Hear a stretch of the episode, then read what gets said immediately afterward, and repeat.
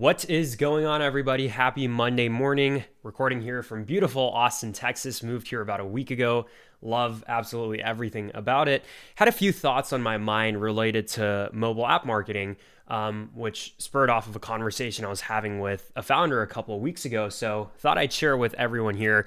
Um, for those of you who don't know our story, me and my brother, we started creating content specifically on TikTok a few years ago, built a little over ten million followers in less than a year.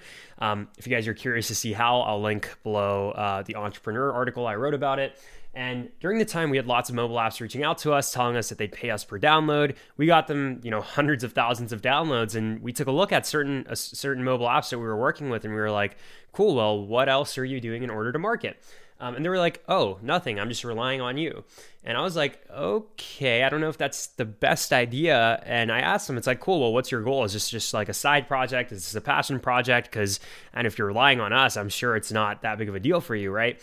And they're like, "No, man. Like my wife, my kids, everyone's depending on this. I want to exit within the next couple of years." And in my head, I was like, okay, well, you definitely can't be relying on me, even though I'm getting you like thousands of downloads a day. You can't keep relying on that, because some days I might get you a thousand downloads. Other days I might not get you that many downloads. It just depends on the TikTok's algorithm. So after that happened, we started taking a look at certain mobile apps, um, and kind of, kind of seeing how else we could help them market apart from just influencer stuff. So that's how we got involved in the whole game, got to work with some really cool apps early on. And um, that's, so a, a couple weeks ago, just to just to rewind a little bit, a couple weeks ago, I had a founder in particular reach out to me. Um, and he was saying that he, you know, was struggling to get app downloads, and he launched about a month ago. He was really just scratching his head over what to do.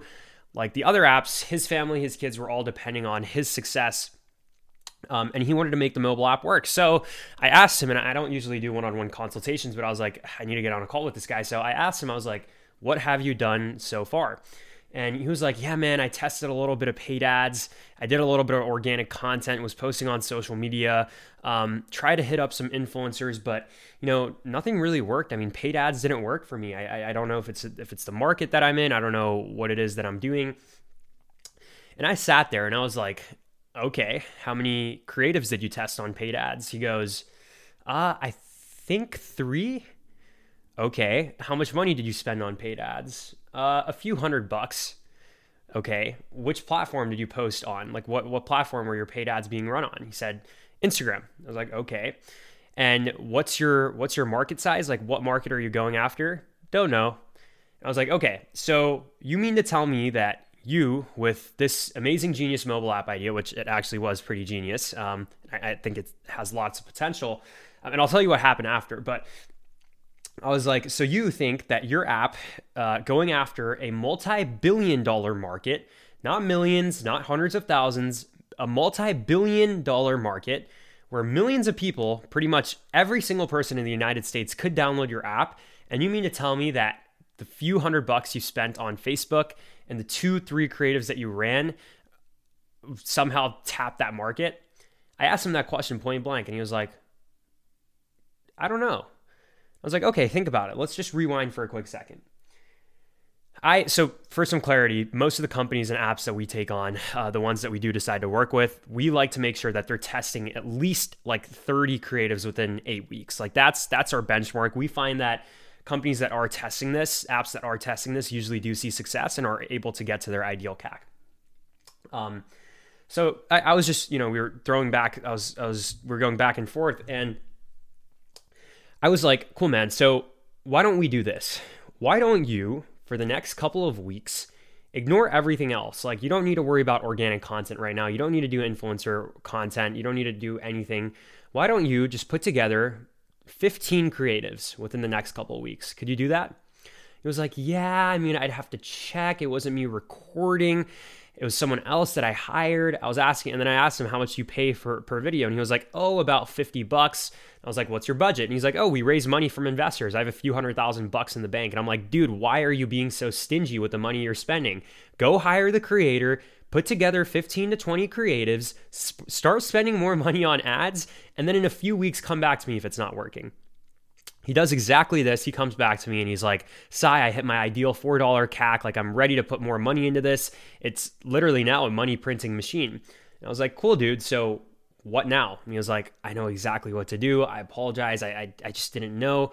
Um, I didn't know that paid ads were this lucrative. I didn't know that there were so many people I could go after using paid ads. And for some clarity, like we have clients that spend tens of thousands of dollars a day, a day on like a couple of creatives. Um, so like you're, you thinking that you have somehow tapped out your market is absolutely insane.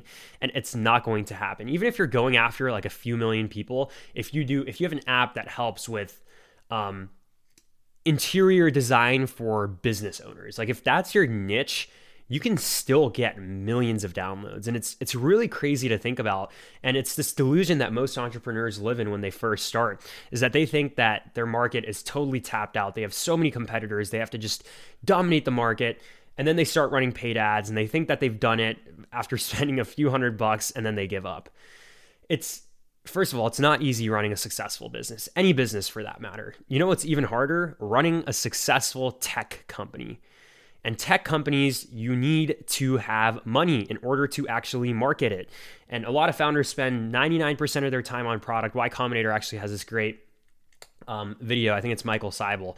Y Com is one of our clients, by the way. And they they talk about how a lot of tech companies fail because they spend so much time on product and they don't even care about marketing. So if you're listening to this right now and you have a mobile app, there is literally just one thing that you need to get out of your head, and that's the false beliefs you have around marketing. Marketing works. Like I promise you, if you test enough, it will work. It's not easy. If everyone could test three creatives, spend a couple hundred bucks on Facebook and expect to have a money printing machine, then everyone would do it and everyone would be rich. But unfortunately, it's not that way. Um, one of my, one of my good, uh, you know, online mentors, Alex Hormozi, he talks a lot about how entrepreneurship is not for the faint of heart. Like you signed up for struggles. Like that's what entrepreneurship is. And you need to be willing to sacrifice your first couple of months without seeing any results, with having thousands of dollars down the drain in order to see success and have a money printing machine.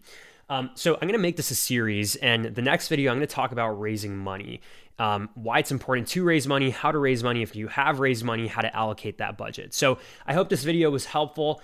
Um, this, this podcast was helpful for you wherever you're at with your journey. Um, and I will see you in the next video. Happy Monday.